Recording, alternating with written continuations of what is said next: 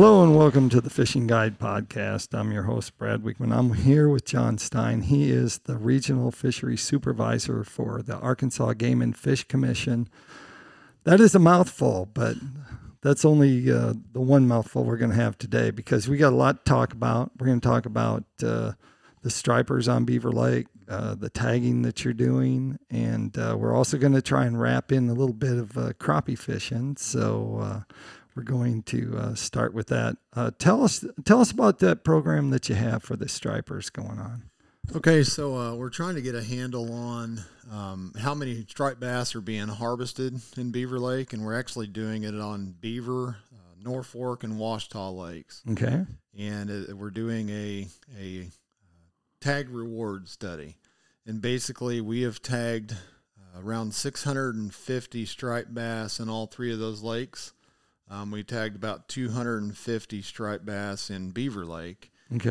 And the tags are they're kind of pinkish red tags. They're about this long. Okay. That are put in the side of the fish right by their dorsal fin. Each fish has two tags.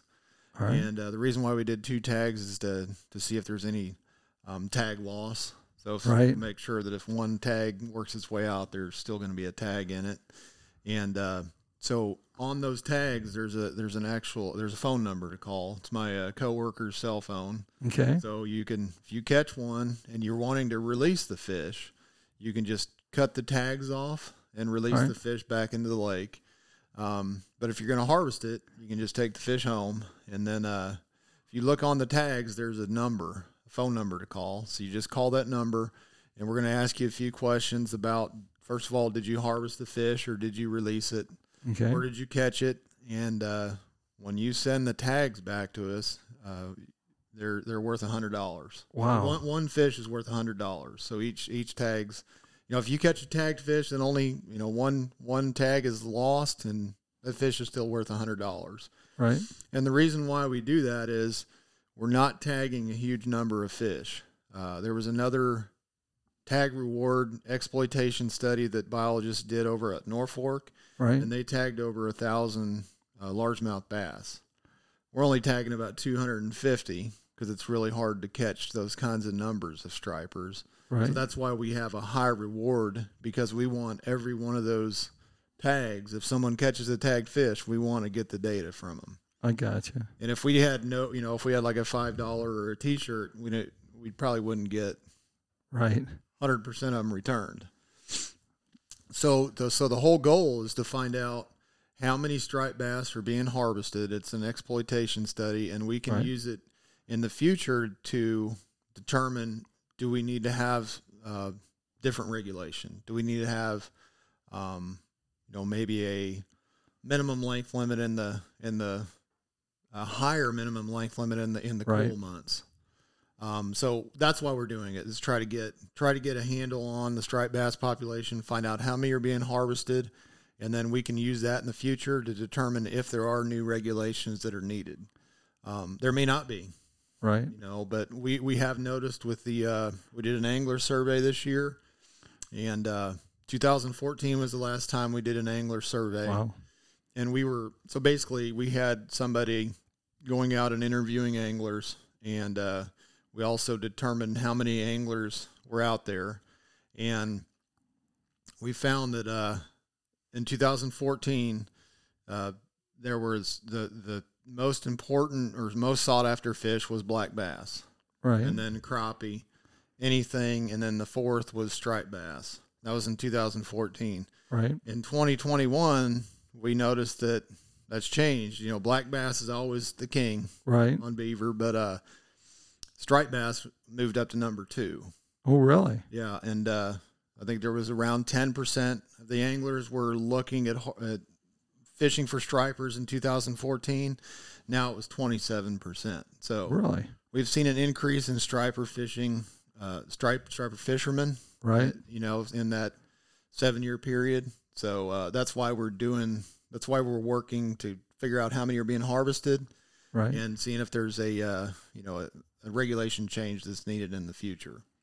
Do you see a size, because the population that is fishing for them now and the popularity, have you seen the size average size being caught being lower than what it was. We hear that from guides, but we had in our netting that we did this past, we did it in March at night. It took us 7 nights to catch 252 stripers that we tagged. Right. And average size was, probably looking at 28-inch fish, 28 to 30 inch, which is was what our average size was on the on striped bass during our netting. We do get reports from guys that show that they think the average size has gone down, but then again, this time of year we see a few 45-pounders and really big ones caught. We think if you compare our catch rates and the average size to say that like Norfolk, it was a lot higher on Beaver. We had a lot bigger fish on Beaver than, let's say, in Norfolk. Ouachita was probably about the same. Right. But as we're one other thing we're doing with the striped bass is we're actually working with fishing guides, and we're giving journals out to the fishing guides, and we're going to start that in May 15th, just coming up, and basically they can keep track, and this is going to be really important to tie in with that, the tag reward study. And so they can we're going to give out these journals, and every day they track the number of fishermen they have in the boat, how many hours they're fishing, how many rods they have out, and how many fish they catch. And then and they'll take a length on every one of them, and that's how we're going to be able to track what the average size of stripers is in Beaver from here on out. We started that project last year, and we're going to continue it this year, and it's going to be put all together to, with the exploitation, the angler journal program, some other sampling to determine, what is there a change in regulation needed. So on the tag fish, if an angler catches one and they're going to release it, or even if they don't release it, you want them to measure it and weigh it. Would that help you or not? So on the tagged fish, we actually have there's a number, a tag number on each of those tags. And we took down lengths on all those fish, and we have the tag numbers on them. So we have those lengths already. Okay. And it's pretty cool, too, because just to kind of show you how far stripers move around, I mean, you guys know this. But we tagged one around the nursery pond back in March, and we got a call 3 days later, and it had moved past point 12 from the nursery pond, so we were thinking it was about 15 miles. It had moved in 3 days. Yeah, they get pretty skinny sometimes when they first get down here in November, when they first make this, that end of October, that 1st of November sometimes, before they've been down here and feeding, they get pretty skinny. Like they look like they need to get off the Atkins diet and get on a shad diet or something. Yeah, they need to fatten up. And what is, just because it's probably a common question, is what's the forage? What do stripers really eat? Because we all hear that they eat these other game fish. We won't mention what they are, but they always say that they're being eaten. They're eating that species. Yeah. But what is their main diet? What's the diet? So there have been tons of studies done on diets of striped bass because they are a highly controversial species, for other anglers. And study after study has shown that 90 to 95 higher percentages than that of their diet is gizzard or threadfin shad. And very rarely do you get a striper that's going to be eating other sport fish. It's mainly shad. And these are these studies have been done for many years. And there's actually been links to when you see a shad population start declining, you'll actually see the striped bass population decline. Right. And when it bumps back up, the striper population bumps back up. High percentage of their diet is shad. And this high water, they don't reproduce in Beaver Lake. No, they do not. We have not seen any natural reproduction, just because there are some lakes where they do naturally reproduce, like Lake Texoma. Yeah, yep. Lake Texoma. We're glad they don't reproduce here because in Lake Texoma, they reproduce too well. And, you know, you have a, I'd have to look at the regulation. You can keep up to like 15 a day. Right. And they don't rarely catch 30 pounders, you know. Right. Because there's so many of them, so many mouths to feed. And beaver, we can stock a kind of a low to moderate rate, so they grow fast. And that's what we're doing. You know, it's taken a striped bass and beaver grow very fast. They're getting up to 26 inches in 4 years. And that's pretty fast. Yeah. We're going to switch over to crappie. Of course, Beaver Lake's right behind us, and it's getting closer. Every minute it's getting closer to the house. But high water, we got like high water, and this is the start of May. And so tell us when do the crappie spawn, and then what's going to happen? We got high water. How's that going to affect all their fishing? Okay. And how will that affect it into, say, the summer months? Right, okay. So the one thing about high water is it's really good for the fish, but it can be really tough fishing. As you can see, it's tough fishing out there right now. The reason why it's really good for the fish populations, especially crappie, is you get consistent natural reproduction and recruitment. That means you have a lot of flooded vegetation, you know, a lot of trees are under the water right now. And once the crappie spawn and the lake's rising, the fish that, the fry that get off the nests, they have a lot of places to hide. You know, they can hide a lot better. If the lake was super low, we would know we'd have poor natural reproduction of crappie. But when the lake's high, they have a lot of places to hide. But also, if you look at the water, it's pretty muddy, pretty muddy and turbid out there. That's bringing nutrients into the lake, and those nutrients are going to help the food chain. They're going to improve the food chain. So small fish like crappie and shad, they eat zooplankton, and when you have a huge amount of influence of nutrients come in, the food chain is just improved. And so you have a huge number of forage, like threadfin shad, gizzard shad on high water, because there's more, once they spawn, there's more for their small shad to eat. Right. So they just reproduce like crazy, and there's good reproduction and good and survival of those shad. And then the crappie and the bass and catfish, walleye, stripers, everything that's out there has a ton to eat. Right. And that's why you have good good fish production after a high water event.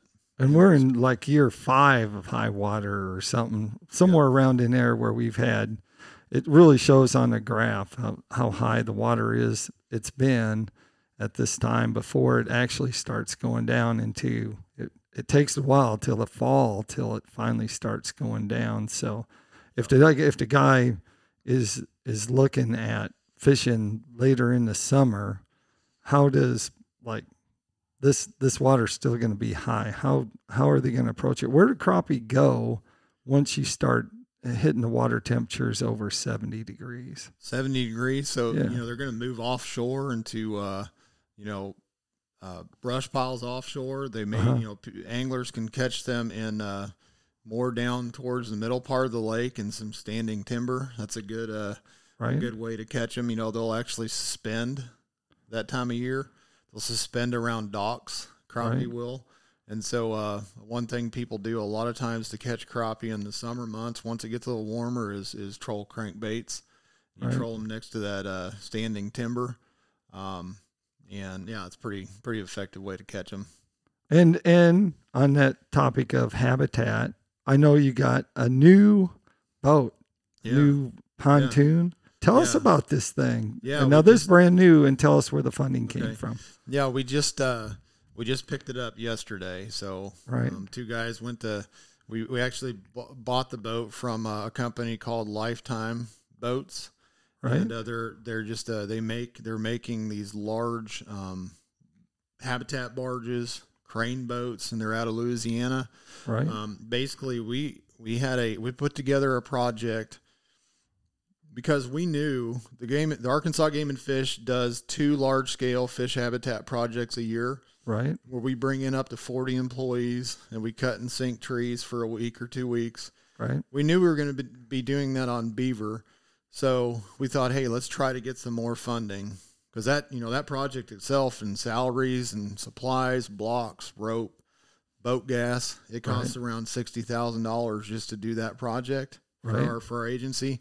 So we brought in, we said, hey, let's use that money to try to get more funding. And we put a grant together with the Reservoir Fish Habitat Partnership, and we got it funded. Okay. And so, one of the side shoots of that project was the Fish America Foundation is a federal agency or entity that receives so much money a year to distribute to different states for fish habitat. Right. And they found out about our project, and they were like, hey, we'd like to fund it. So they gave us $80,000, and the Game and Fish put in another, I think it was around $46,000, and we have a large, it's a 27-foot dump barge. Right. That has it can dump 8,000 pounds. It has a hydraulic bed on it so it's the hydraulic dump bed is powered by a generator, and so it'll haul and dump 8,000 pounds. It also has 250 horsepower motors on it, so we can actually pull up to a tree that's, you know, cut trees that are on the bank and drag them in from the, you know, from just in reverse with the motors. Right.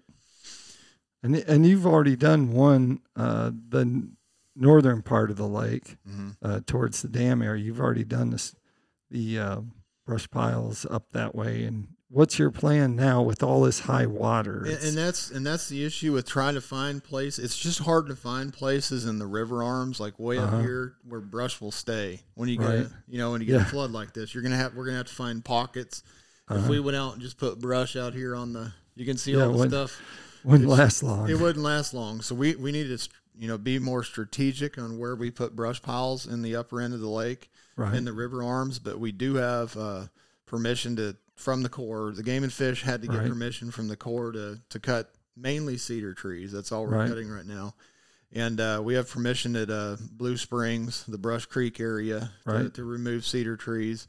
And we'll be doing that in the future. We just have to strategically place them so they don't get blown out. That's right.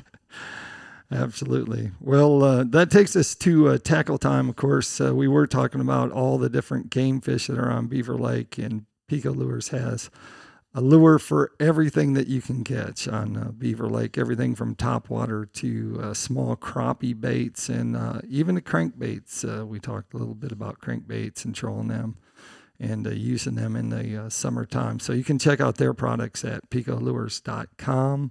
If they wanted to find out, John, more about what you guys are doing and maybe get a view of that pontoon boat that you got now and see that, where would they go?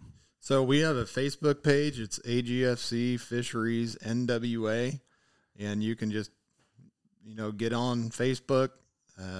We post stuff all the time. Okay. You can also go to our Arkansas Game and Fish has a Facebook page. Yep. And then our website is a place you can go to find any information that you would need. They go, and if they catch a tagged striper worth $100, tell them again. Yeah. So there's actually on the tag is the phone number, and it's my coworker's work cell phone. So he'll take calls all night long, which he may get a bunch in the summer. Yep. All right. Sounds great. Appreciate you being on the show, and we'll try and have you back on. We were going to talk about SWIPCO, but all this high water's got everyone curious about fishing and how that's going to affect crappie fishing and striper fishing. Shocked to hear that stripers were the second most popular fish on Beaver Lake, that it wasn't crappie. Yep. But, that's normally that's the way it is, but yeah, we found out that, well, I mean, there's a ton of people that are out fishing for stripers now. Everybody wants to try to catch a trophy fish, you know?